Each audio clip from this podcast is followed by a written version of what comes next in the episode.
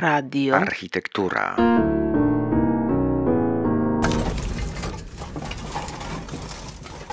Radio Architektura spaceruje dzisiaj po Saskiej Kępie z autorami Atlasu SAS.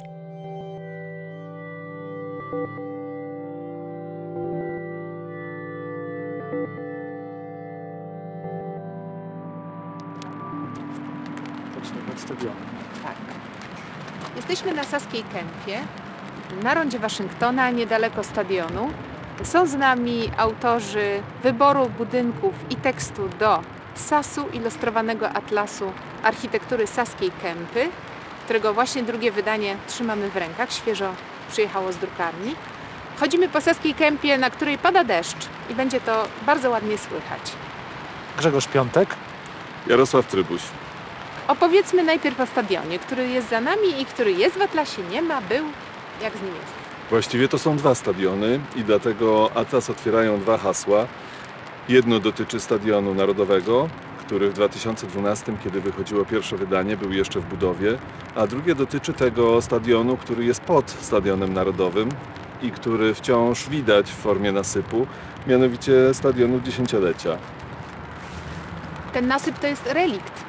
Tak, ten nasyp to jest relikt stadionu dziesięciolecia, który został e, 10 lat po wojnie usypany z gruzu, z ziemi, z resztek Starej Warszawy de facto. I kiedy zapadła decyzja organizacji Euro 2012, postanowiono nowy stadion zbudować nie w nowym miejscu, ale właśnie na ruinach, można powiedzieć, starego stadionu. Zachował się ten nasyp, zachowały się wejścia od strony Alei Zielenieckiej, od strony Wisły, takie monumentalnie dość opracowane w kamieniu wejścia i rzeźba e, sztafeta Adama Romana, która stoi od strony wiaduktu mostu Poniatowskiego, jest takim najbardziej malowniczym reliktem tego starego stadionu. Natomiast ten nowy jest już de facto czymś innym.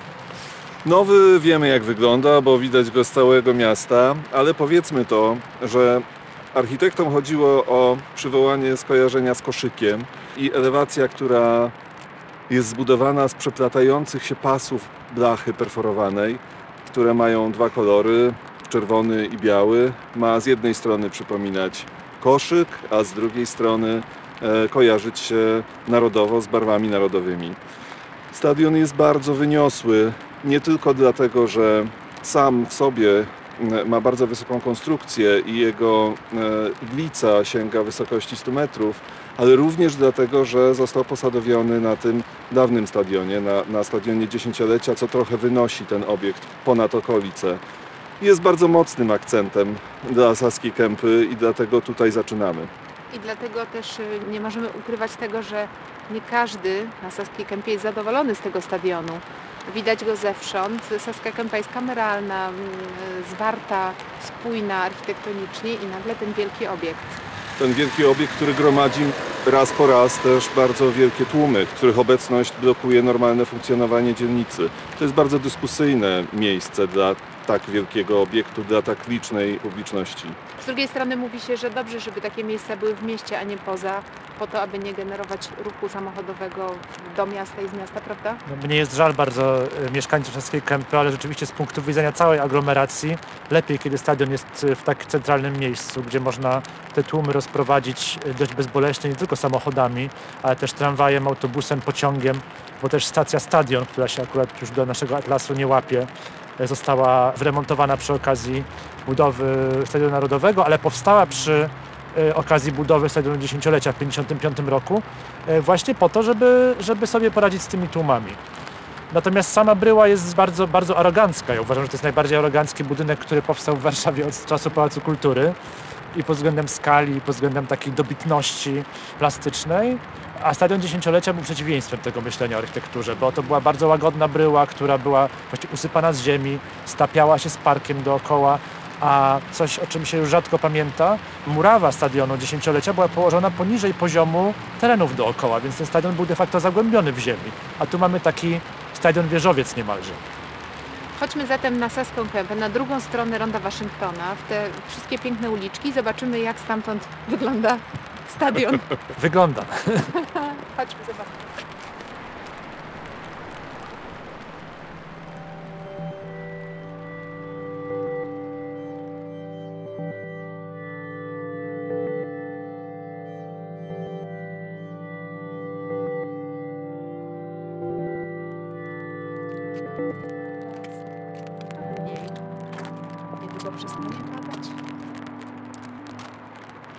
Przekroczyliśmy przejście podziemne na rondzie Waszyngtona, które przy okazji, liczyłem na to, że przy okazji budowy Stadionu Narodowego zniknie, ale nie zniknęło i jest takim reliktem.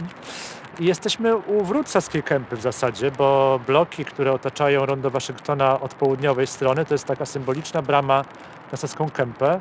Bardzo spójny zespół, chociaż nie powstawał jednocześnie i nie powstawał według projektu tego samego architekta.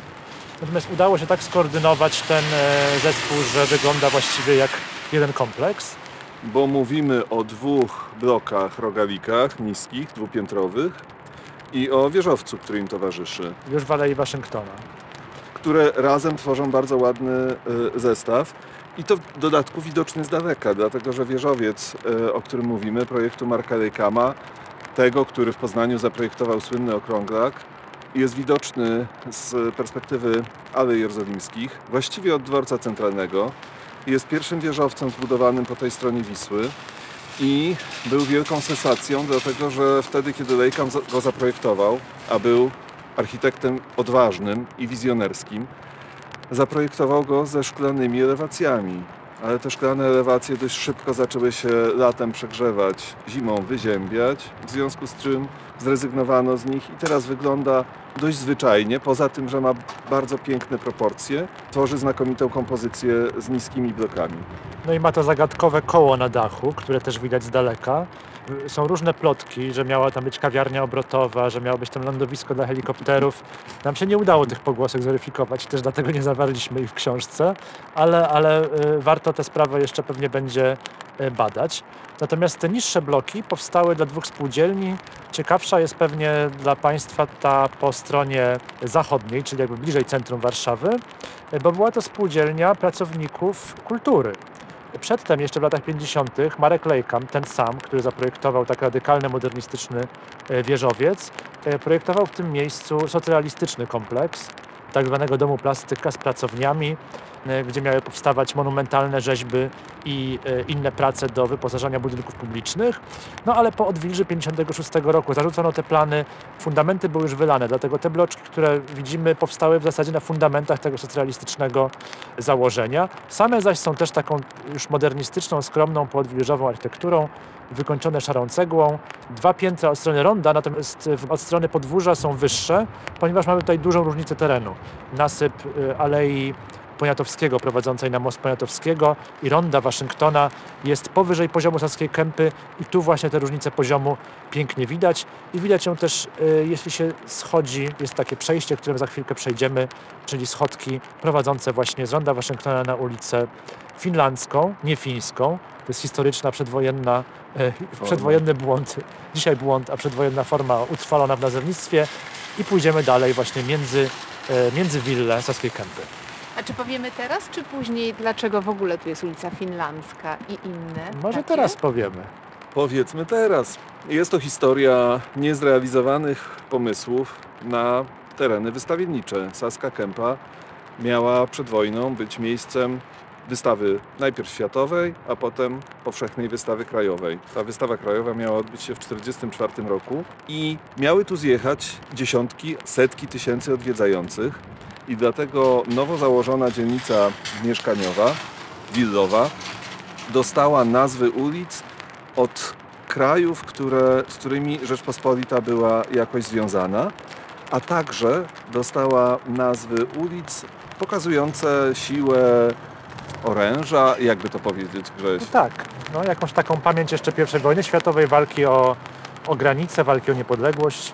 I te nazwy geograficzne naszych zaprzyjaźnionych krajów oraz nazwy związane z osiągnięciami oręża dziwnie się krzyżują tu. Zatem jesteśmy w dzielnicy nowoczesności patriotycznej. O, o, o. Tak, a co ciekawe, w zasadzie funkcja tej dzielnicy doszlusowała po wojnie do, do tych nazw, ponieważ po wojnie bardzo dużo willi zostało zajętych na ambasady albo rezydencje dyplomatyczne. Tego przed wojną tu nie było. To były normalne wille mieszkalne, a po wojnie właśnie dyplomaci tutaj osiedli w tej niezniszczonej stosunkowo dzielnicy. Tutaj zniszczenia wojenne szacowano na 10% tylko substancji, co jak na Warszawę było niczym w zasadzie. I te tabliczki międzynarodowe się bardzo wtedy dopasowały do, do nowej funkcji dzielnicy. Idziemy dalej. Zagłębiamy się w...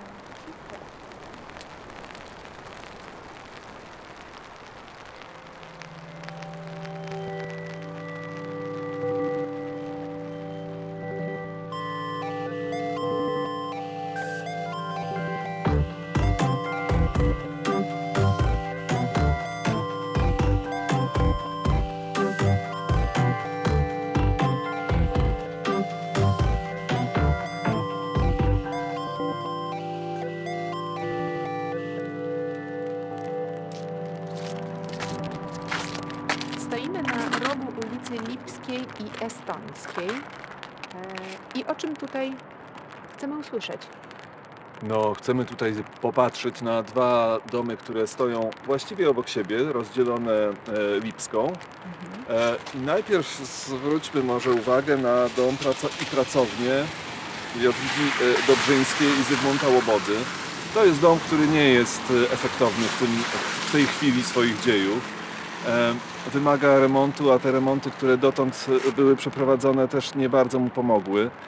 Ale jak uruchomimy wyobraźnię i spróbujemy zrekonstruować sobie dekoracyjną listwę, która jest wokół tarasu na dachu, jak wyobrazimy sobie gładkie, jasne tynki, jak wyobrazimy sobie, że nie ma e, dobudówki od strony estońskiej, to zobaczymy zgrabną, modernistyczną kosteczkę, wybudowaną bardzo wcześnie, bo wkończoną w 1933 roku przez małżeństwo bardzo odważnych, aktywnie działających młodych architektów.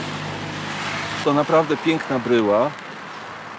Napisaliśmy tu, że odnosi się do, do e, Corbusiera i jego myślenia o architekturze, prawda? Tak. Mamy podcięty parter, pasmowe okna, taras na dachu właśnie, który, który wspomniałeś. No i w tym, jak ten e, dom wyglądał pierwotnie, pomoże nam właśnie Atlas SAS, ponieważ niektóre obiekty umieściliśmy tutaj, a właściwie zrobiła to Magda Piwowar, autorka koncepcji graficznej Atlasu i, i części ilustracji. Część obiektów pokazaliśmy właśnie w tym stanie pierwotnym, po to, żeby spacerując po Saskiej Kępie można było sobie te budynki e, zwizualizować przed i po w tej idealnej formie pierwotnej. I tu właśnie możemy go w tej formie zobaczyć. Dom jest też ciekawy, dlatego że ciekawa jest sama para architektów, jak już e, Jarek wspomniał. Jadwiga Dobrzyńska była jedną z pierwszych, chyba pierwszą albo drugą, nie mam tego w tej chwili głowie, ale absolwentką Warszawskiego Wydziału Architektury kobietą. E, Dyplomowaną w Warszawie architektką. Oboje mieli bardzo bujną karierę przed wojną, z tym, że budowali głównie poza Warszawą. Zbudowali m.in.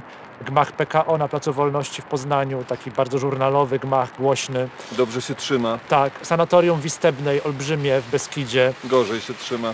gorzej się trzyma, ale stoi. Natomiast w Warszawie, poza własną willą, która trafiła na okładkę architektury i budownictwa nawet, nie zbudowali właściwie nic znaczącego. E, Te wielkie publiczne inwestycje powstały poza Warszawą. Ośląskie Techniczne Zakłady Naukowe w Katowicach, też ogromne, zachowane do dzisiaj gmach. Wszystko poza Warszawą. No a ich karierę przerwała wojna. Ja nie wiem, czy oni zginęli w tej wojnie, bo nie ma ich biografii, ale faktem jest, że oboje podczas wojny przestali żyć i nie mieli dzieci, także nikt o ten ich dorobek też, o, o ich em, spuściznę, e, nie, nie było kogoś, kto, kto mógłby zadbać tak, w taki naturalny sposób rodzinny i są takim przykładem architektów, którzy moim zdaniem jeszcze czekają na dobry, na swój comeback, bo mają naprawdę wyjątkowy dorobek. No i ten ich dom też czeka na swoje lepsze chwile. Ale żeby nie było tak smutno, wystarczy spojrzeć na drugą stronę ulicy Lipskiej. Wciąż jesteśmy na Estońskiej.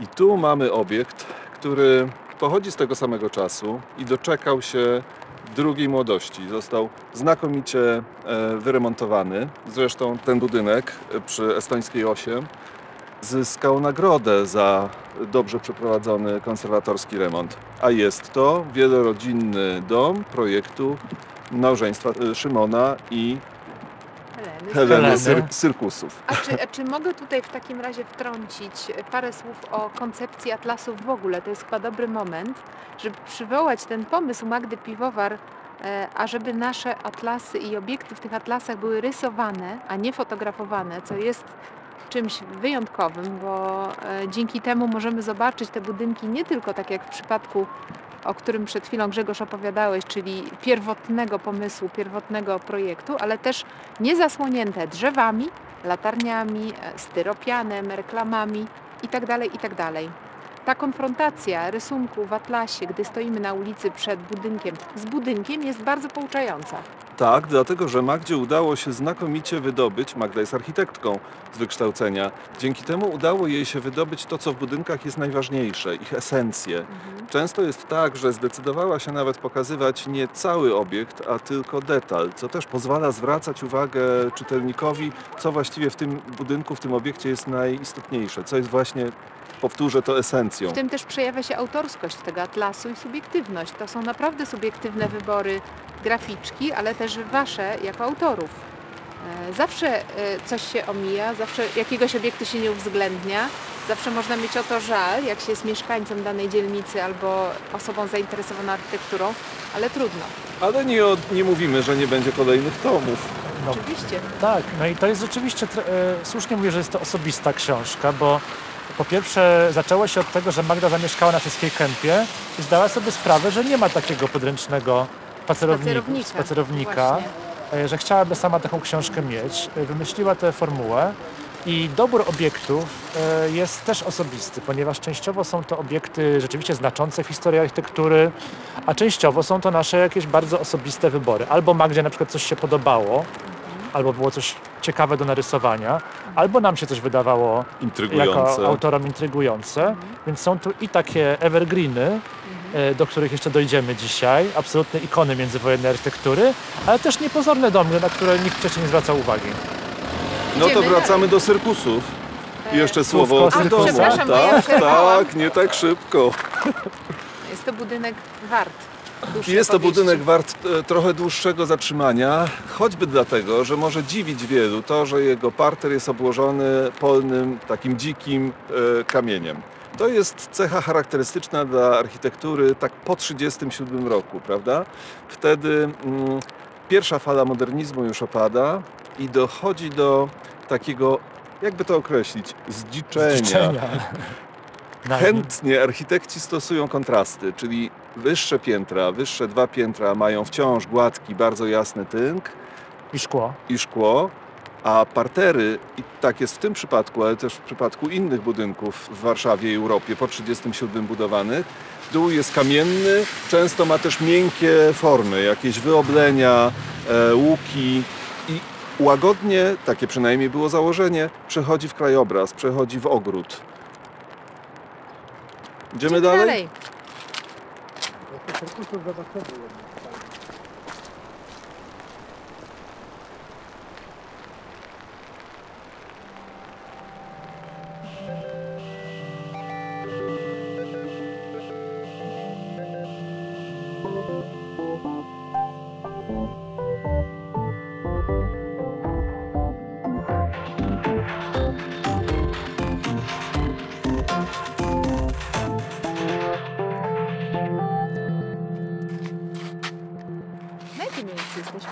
jesteśmy, na. Dąbrowieckiej. Jesteśmy na Dąbrowieckiej 36. Tak, chociaż będziemy mówić o domu, który jest Ma adres od Walecznych. od Walecznych. Bo to jest rok Walecznych. Znowu jesteśmy przy domu, który jest bardzo podobny do tego, który oglądaliśmy przed chwilą, dlatego że został zaprojektowany przez parę tych samych architektów. Helenę i Szymona Cyrkusów, z tym, że ciut wcześniej. Tu właśnie widać tę różnicę, że budynek nie ma tego elementu dzikości. Jest e, podłużną bryłą z pasmowymi oknami, z cofniętym ostatnim piętrem, wzdłuż którego biegnie taras. Bardzo niskim parterem wyłożonym e, e, klinkierem, podciętym lekko na słupach e, uniesionym. Ten klinkier jest zresztą charakterystyczny dla cyrkusów. Oni bardzo chętnie stosowali właśnie takie wykończenie cokołu, że kładli poziomo brązowe klinkierowe płytki, takie trochę wyglądające jak czekoladki, właśnie w poziomie i że fuga pozioma jest szeroka, a te pionowe są mm, wąskie. Po to, żeby nadawać horyzontalny charakter, który był bardzo wtedy modny i pożądany. Ta, Tak. tak, taki sam e, mm, gest zastosowano łącząc okna. Trzeba na to zwrócić uwagę, że budynek ma pasmowe okna, które nie są niczym podzielone, niczym konstrukcyjnym. Mimo, że należą do różnych mieszkań. Tak, co ma zaakcentować fakt, że budynek trzyma się na słupach, że konstrukcja jest słupowa, a zatem bardzo nowoczesna. Podobnie opracowany cokół mamy też w innym, w innym domu tutaj na Saskiej Kępie projektu Cyrkusów w willi Kiltynowicza na Katowickiej, w kamienicach w centrum Warszawy. Także jeśli Państwo zobaczą tak kładziony klinkier na parterze, to prawdopodobnie jest to dom cyrkusów lat 30. I ten dom też jest dlatego wart uwagi i to też się zmieniło od pierwszego wydania książki, że, że został bardzo dobrze wyremontowany. Tu w zasadzie nie ma się do czego przyczepić. Ja się tylko czepiam balustrad. One były e, przedtem i oryginalnie też bardzo proste. To były takie e, rurki, być może nawet gazowe rurki, bo często używano rurek gazowych przed wojną, żeby takie prościutkie okrętowe balustrady konstruować. Podczas remontu wy, wymieniono je na takie e, pręty lekko gięte, ale art deco. Są Tak, w konwencji, ale nie są, nie są, e, Nie są takie jak cyrkusowe. oryginalne, nie są cyrkusowe. No właśnie, bo te domy, które stoją w Warszawie z tamtego okresu są domami niezwykle, niezwykle prostymi, ale ta prostota wynikała nie tylko ze skromności środków, bo tutaj przecież domy budowali dość zamożni ludzie, ale wynikała też z takiej ja zaryzykowałbym to twierdzenie, że to był po prostu bardzo warszawski styl. I niezwykle rzadko, a nawet chyba powiedziałbym, że nigdy w Warszawie nie zdarzały się tego typu artdekowskie wtręty w budynkach modernistycznych. Czyli ta, jeśli zobaczą Państwo tą artdekowską w formie balustradę wokół tarasu tego domu, nie, na pewno nie jest oryginalna, na pewno tak nie wyglądała i w wielu innych budynkach, jeśli Państwo zobaczą taką e, balustradę, to też ktoś po prostu nie wytrzymał i postanowił ubogacić. Zrobić bardziej przedwojenne. Tak. Ale nie pastwmy się nad balustradą. Budynek jest poza tym świetnie zachowany, nienagannie wyremontowany i, i, i, i piękny. Trzeba go obejrzeć. Trzeba go obejrzeć. Chodźmy dalej. Niedaleko.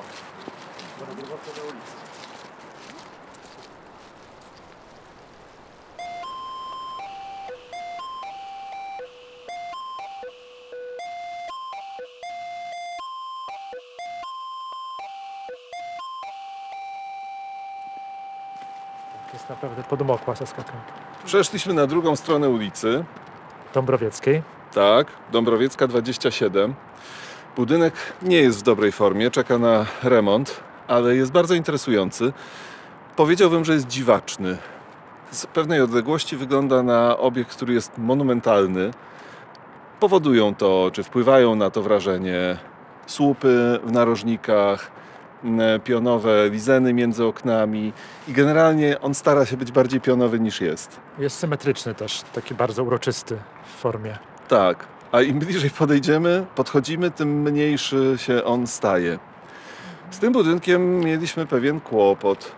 I to jest właśnie jeden z tych domów, które wybraliśmy tutaj ze względu, chyba nawet Magda Piwowar, ze względu, ze względu na formę, a niewiele było o nim wiadomo. I jest to jedne, jeden z tych domów, e, którego hasło musieliśmy przerobić w nowym wydaniu, ponieważ odkryliśmy nowe fakty. W pierwszym e, wydaniu figurował jako willa Heleny Chojnackiej i nadal tak się nazywa, to jest potwierdzone.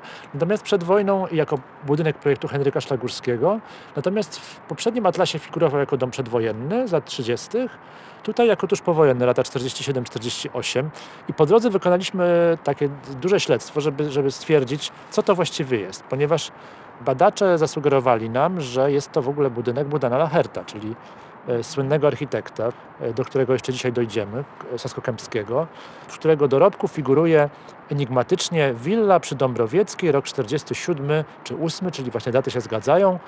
Willa pana na K, tu występują też dwie wersje nazwiska e, inwestora i on stylem pasuje do Lacherta, prawda? Także Pasuje zaczęliśmy do sprawdzać tę Lacherta, hipotezę. ale Tak. nie wydaje się, żeby był e, projektem powojennym. To znaczy oko historyka architektury ma tutaj poważne wątpliwości. No i okazało się, że jest zarówno przedwojenny, jak, i powojenny. Jest między epokami. Udało nam się dotrzeć w końcu do pani, której matka wybudowała ten budynek. Wykonaliśmy też duże śledztwo. Tutaj przy furtce nagabywałem sąsiadów, pisaliśmy listy, wydzwanialiśmy i okazało się, że rzeczywiście jest to ten dom Heleny Chojnackiej, że jest to Henryk Szlagurski projektant i że projekt był przedwojenny, natomiast budowa stanęła podczas wojny i została po wojnie dokończona Zmyliły nas też zdjęcia lotnicze 45-6. Wydawało nam się, że jest tu ruina przedwojennego domu na tej działce, a okazało się, że była to właśnie rozgrzebana budowa. No bo to wygląda tak samo Tak mniej samo. więcej z góry. E, Także mamy już teraz spokój sumienia, że jest to willa Heleny Chojnackiej, Henryk Szlakurski, lata 40. I mamy nadzieję, że ten dom znajdzie się w, czy, czy, czy jakoś wyżej podskoczy w historii architektury, bo jest wyjątkowy, jeśli chodzi o swoją formę i warto, żeby miał wreszcie nazwę, autora, datę Oraz remont. oraz remont. Oraz remont.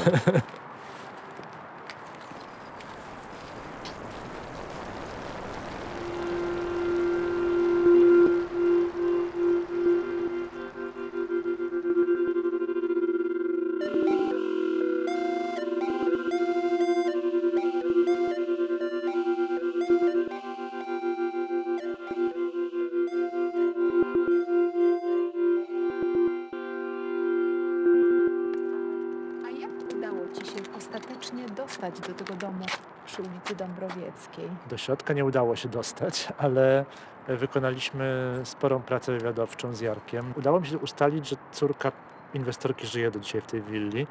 Googlowałem jej nazwisko bardzo pieczołowicie i w końcu trafiłem gdzieś na zdigitalizowany katalog wystawy tej pani, która jest artystką od tkaniny. Wystawę z lat 80. z Jeleniej Góry, e, gdzie był podany adres, właśnie Dąbrowiecka 27 i numer telefonu. Ale numer Krótki stary, numer. krótki, sześciocyfrowy. Potem dopiero dodano siódmą cyfrę Gdzieś w, w latach Warszawie, 90., tak, tak? Tak, z przodu, Mhm. więc znowu jakie numery, jaką cyferkę dodano na Saskiej Kępie. I w końcu Jarek napisał się, list tak. też swoją drogą. Dodzwoniliśmy się i zweryfikowaliśmy te informacje. Ale każdym kanałem możliwym. Wspaniale, takie analogowe też e, formy jak list, Tak. telefon, Telefon pukanie do drzwi, Skrzynka pocztowa, rozmowa przy płocie. Wspaniałe. Tak. Ale zaginiona Villa Lacherta dalej gdzieś tu na Dąbrowieckiej jest.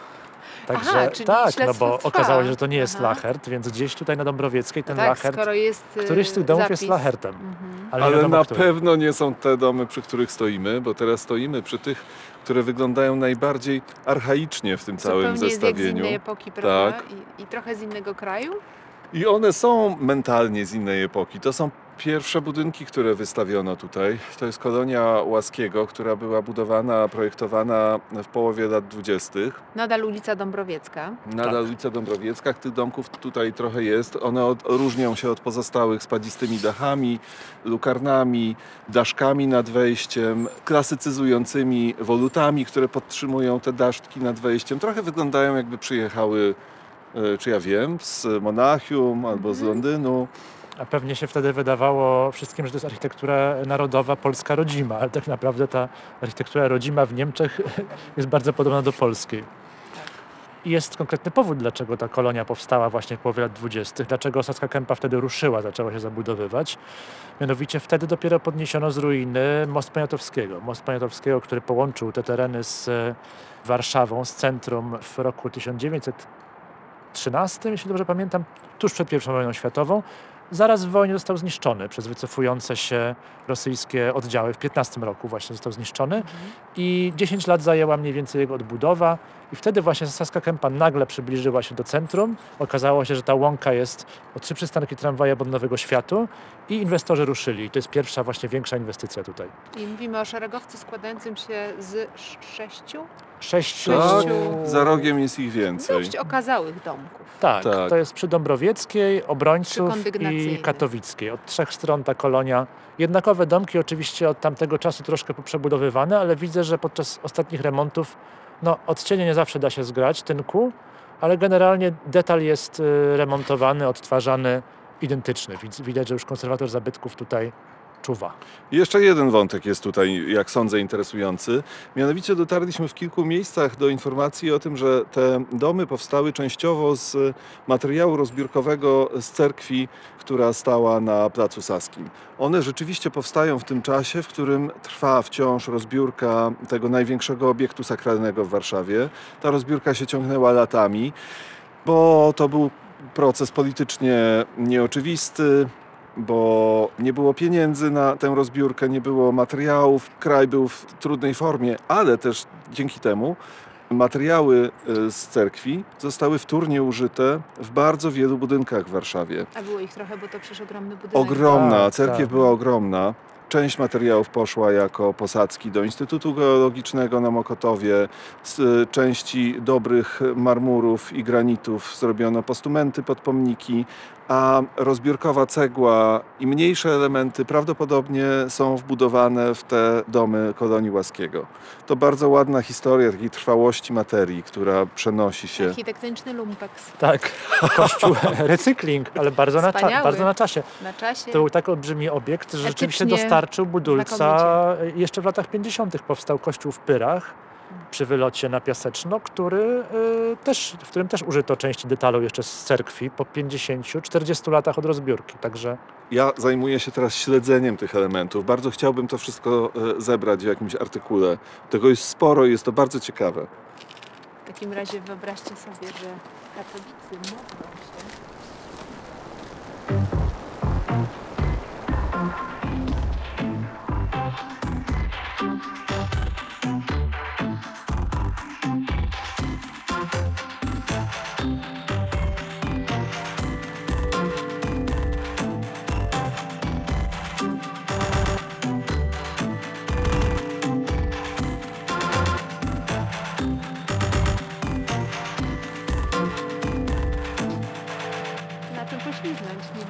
się skończyła trzydniowa.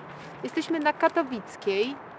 E, No Katowicka tak. to potęga. Katowicka to potęga i jeśli ktoś ma mało czasu i na Saskiej Kępie chce spędzić e, intensywnie ten czas, to niech przyjedzie tylko na Katowicką. Właściwie w em, naszym e, atlasie umieściliśmy prawie wszystkie domy, które tutaj stoją. godne uwagi. godne uwagi, czyli prawie wszystkie, które tutaj e, są. Ale te, teraz stoimy między dwoma domami, różni je dekada i pochodzą z dwóch różnych, absolutnie różnych sposobów myślenia o architekturze. Przed nami jest e, Katowicka 9. To są trzy domy szeregowe, które chyba można uznać za najbardziej odważne, najbardziej nowoczesne i najwcześniejsze przykłady takiego skrajnego, heroicznego e, modernizmu w Polsce, bo mówimy o latach 1928-29, a za nami Katowicka 10, Villa Romanów, która, jak powiedziałem, jest dużo bardziej archaiczna w formie, młodsza, bo pochodzi z 1935 roku. To pokazuje, jak różnorodne style y, na Saskiej Kępie w niedużych odległościach od siebie w jednym czasie y, mogły się zmieścić. Villa Romanów jest ciekawa, dlatego między innymi, że zaprojektował ją Marian Lalewicz, architekt, który jest kojarzony no, nie z modernizmem, ale z takim neoklasycyzmem. On był wychowankiem petersburskiej akademii i był przywiązany do klasycystycznych form. Tutaj zaprojektował willę dość uproszczoną, ale jednak gdzie ten monumentalizm wychodzi. Są pionowe podziały, ale nas interesuje nie tylko architektura i chcemy Państwa też zarazić tym, żeby szukać historii domów, bo one często wykraczają poza to, czym się interesuje historia sztuki. I tu mamy nową informację w nowym wydaniu przewodnika, na którą nam zwróciła uwagę profesor Milanowska, która Marianem Lelewiczem się zajmuje w tej chwili, bada jego twórczość. No, okazuje się, że dom powstał dla rodziny Romanów, Walerego Romana, senatora przedwojennego, z którym Lalewicz chodził do szkoły w Suwałkach. Znali się jeszcze od szkoły, przyjaźnili całe życie i e, Lalewicz zaprojektował nie tylko ten dom tutaj na Katowickiej, ale też domek letniskowy w Jastrzębiej Górze dla państwa Romanów. Takimi drogami chodzi często historia architektury i lubimy, lubimy te, tego pudelka architektonicznego też odkrywać. A to jest bardzo porządny, solidny i prawdopodobnie niezwykle wygodny dom. Mnie fascynuje ten przeszklony salon na parterze. Od zawsze mi działa na wyobraźnię. Widzę tam oczyma wyobraźni e, palmy, fortepian. No bo to taki zimowy ogród, tak? To jest zimowy ogród od południowego zachodu, także idealna lokalizacja przeszklenia. Jeszcze zaokrąglona ściana, Tak. więc y, Solarium tak zwane, to wtedy nazywano też. znakomicie penetruje to słońce. Pamiętajmy o tym, że słońce w tamtym okresie mm, było na nowo odkryte niejako. Po pierwsze, zdano sobie sprawę z tego, że światło sło- słoneczne jest zdrowe i e, światłem słonecznym leczono gruźlice. E, światło, Krzywice. krzywice. Światło słoneczne. e, Zdrowe na głowę, co i my wiemy już To teraz. prawda. Nie unikano opalania światłem słonecznym ciała. Wręcz E, przesadzano wtedy, bo nie zdawano sobie sprawy, jak złe to jest dla skóry. No i stąd te liczne przeszklenia, tarasy na dachach, Le Corbusier powiedział to piękne zdanie: Słońcem jest panem życia. I no i naprzeciwko mamy Korbuzjerowski właśnie korbuzjerowski dom z tarasem na suficie, y, na dachu e, i z wielkim przeszkleniem, ale tego przeszklenia nie widać, dlatego że ono jest od strony zachodniej, a my na budynek patrzymy od wschodu, gdzie elewacje rozcinają tylko paski dość wąskich okien. Ale jest to chyba najlepszy przykład recepcji korbuzjerowskiego podejścia do architektury na Saskiej Kępie, prawda? Jest to w ogóle pierwszy chyba w Polsce dom zbudowany zgodnie z prawidłami tak zwanymi pięcioma punktami architektury nowoczesnej Le Corbusiera, czyli Wymieńmy. spróbujmy, bo to zawsze Wolny parter, Tak. czyli dom stoi na słupach i tutaj to widać, że częściowo ten parter jest przelotowy. uwolniona elewacja, czyli można ją całkowicie przeszklić albo dać cienką ścianę i w niej okna. Słupowa konstrukcja też w środku, szkieletowa, która Czyli pozwala wolny plan, swobodnie kształtować wnętrze. Cztery, płaski dach, tarasem, użytkowy. Do opalania na przykład. No i wolny plan, no to już mamy Tak, pięć. tak, tak, tak, bo wszystko wynika, Wszystko wynika z siebie. Z, siebie nawzajem. Z pudelka architektonicznego e, ważna informacja jest taka, że no, projektantami tego domu jest słynny duet Lachert-Szanajca, Bogdan Lachert, Józef Szanajca, awangardowe duo. Ciekawe jest to, że ten eksperyment niezwykle śmiały i pionierski pewnie nie byłby możliwy, gdyby Lachert nie pochodził z rodziny e, zamożnej, która inwestowała na Saskiej Kępie. Oni mieli tutaj tereny, ojciec Lacherta tutaj budował. No i jedną z działek zabudował syn. Myślę, że gdyby z takim projektem przyszedł do inwestora takiego komercyjnego z ulicy, obcego zupełnie, to by to pewnie się nie zdarzyło. Ale tutaj ojciec dał poszaleć. Jeden z trzech segmentów zajął sam Bogdan Lachert, miał tu mieszkanie i pracownię. W drugim segmencie mieszkał ktoś z rodziny, też w trzecim osoba, przynajmniej rodzinnie chyba niezwiązana. Ale była to taka prywatna, można powiedzieć, w takich mm, e, laboratoryjnych warunkach szklarniowych udało się taki awangardowy dom postawić. Jak się Powiedzmy wydaje, o tym. niezmieniony jest, prawda? Nie bardzo, poza tym, że ma y, zabudowane podwórze, co pogarsza odbiór tego budynku i też uniemożliwia zobaczenia go z tamtej strony. Ale ja bym chciał zwrócić uwagę na, na heroizm tamtej architektury i tamtych czasów. Czyli coś, co dla nas jest oczywiste, czyli rurkowe balustrady, pochwyty. Wszędzie przecież mamy takie rurkowe e, balustrady. Wtedy jeszcze nie były znane. Dlatego jeśli Państwo wytężą tutaj wzrok, to szybko zobaczą, że balustrady są zrobione z rurek gazowych. Po prostu nie było innego materiału, którym można by osiągnąć ten efekt, a chodziło o całkowitą prostotę. I tak było z wieloma elementami. Tak było z ramami okiennymi, które od tyłu są stalowe.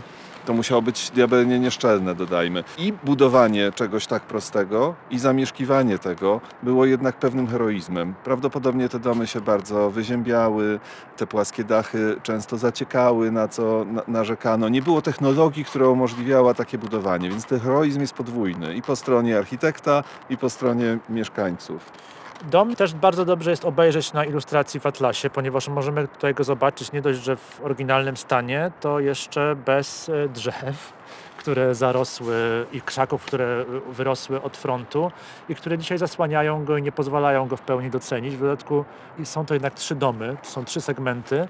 Każdy ma innego właściciela, więc każdy kawałek elewacji jest inaczej zadbany albo raczej inaczej zaniedbany. E, I no jest to ikona architektury, która domaga się spójnego, ambitnego remontu. Jeśli słucha nas ktoś, kto ma wolnych e, 10 milionów, chciałby to wszystko kupić i wyremontować, to polecam. E, a na razie mm, no, niestety nie można też dostać się do środka. Czasami można do segmentu dawnego Lacherta, czyli tego skrajnego, się dostać przy okazji jakichś spacerów architektonicznych czy festiwali, ale na co dzień nie jest to dostępne.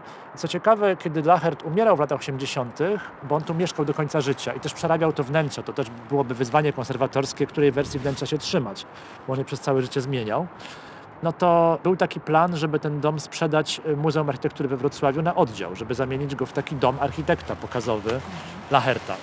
E, No niestety ten plan nie wypalił, rodzina jakoś to inaczej podzieliła. Wtedy też powstał w wyniku tych podziałów po śmierci Lacherta ten dom e, w ogrodzie nieszczęsny i jest to budynek, który jeszcze czeka na swój moment, ale boję się, że jeszcze 5-10 lat i nam się rozleci, bo jak widzicie, co się dzieje z tynkami, co się dzieje z tymi schodkami żelaznymi na dach. Są No. całe zardzewiałe. Tak, tak, tak.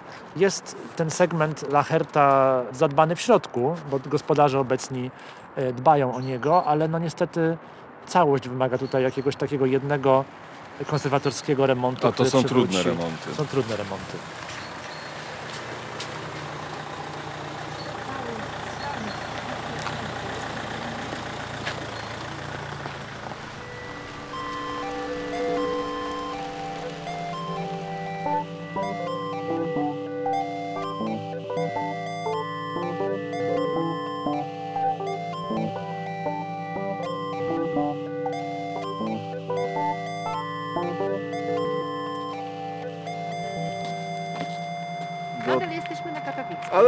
Końcu dotarliśmy do południowego krańca ulicy, do zwycięzców aż.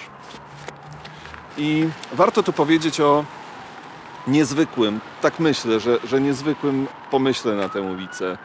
I po wojnie, po 1945 roku, zdecydowano się tutaj na eksperyment. Czy uznano, że można spróbować stworzyć przestrzeń wspólną w dzielnicy, która wcześniej składała się z prywatnych domów, czyli przestrzeń wspólną, która będzie odpowiedniejsza dla nowego, egalitarnego, socjalistycznego miasta.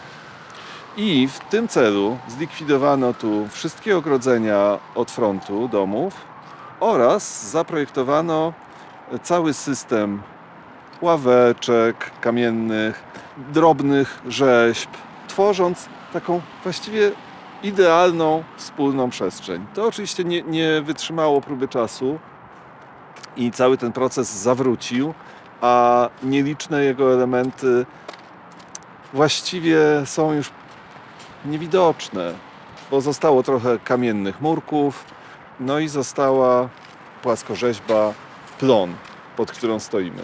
która też o mały włos y, przestałaby istnieć.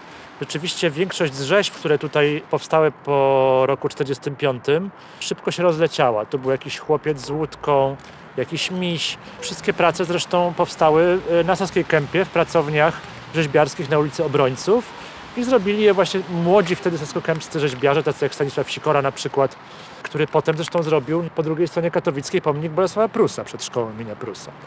Ale wróćmy do, do, do tych lat 40.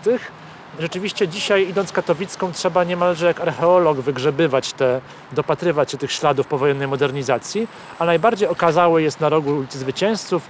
Tutaj właśnie na ścianie narożnej kamienicy jest płaskorzeźba Plon Jerzego Jarnuszkiewicza, która przedstawia taką idylliczną scenę kobiety niosące no, plon, kosz wypchany jakimiś owocami na, na głowie, gdzieś y, y, dziecko sobie biegnie gołe, u stóp plącze się, no właśnie, baranek czy piesek? baranek. Baranek czy piesek? To jest ciekawe, że ta płaskorzeźba była jeszcze niedawno w tak złym stanie, że e, badacze uważali, że, że to baranek, a jest to... Nie, uważali, że to piesek, a jest to baranek, baranek. na odwrót. I ta płaskorzeźba się rozlatywała i społecznicy saskokępscy e, zorganizowali zbiórkę pieniędzy, dołożyły się władze dzielnicy, dołożył się konserwator zabytków i udało się tę płaskorzeźbę jako ostatni okazały relikt tej powojennej modernizacji katowickiej wyremontować w roku 2011, e, czyli tuż przed wydaniem pierwszego wydania SAS-u. Od tamtego czasu jednak ten pomysł dalej się rozwinął i te ławeczki betonowo-kamienne, które widzą Państwo na skwerku przed plonem, zostały już zrekonstruowane później, dlatego są w drugim wydaniu Atlasu, a w pierwszym ich nie było. One też e, są zrekonstruowane na wzór tych powojennych, jakich było więcej na katowickiej, tutaj wzdłuż e, całej ulicy. Także tutaj e, możemy sobie też pomyśleć, że przed Saską Kępą jeszcze, może jeszcze jest lepsza przyszłość przed tymi niewyremontowanymi jeszcze willami, przed zaniedbanymi ulicami. Mamy nadzieję, że, że spotka je taki sam los jak, jak plon. A my będziemy dążyć do kolejnych wydań Atlasu, w których zawrzemy kolejne efekty Waszego śledztwa dotyczącego chociażby tej willi Lacherta zagubionej i być może jakichś nowych odkryć. Mamy też nadzieję, że remonty nam dostarczą przede wszystkim e, pretekstów do aktualizacji. Dla Radia Architektura Agnieszka Rasmus Grzegorz Piątek, Jarosław Trybuś. Chodźcie, obejrzymy sobie jeszcze ten plon z bliska, bo może to jednak jest piesek.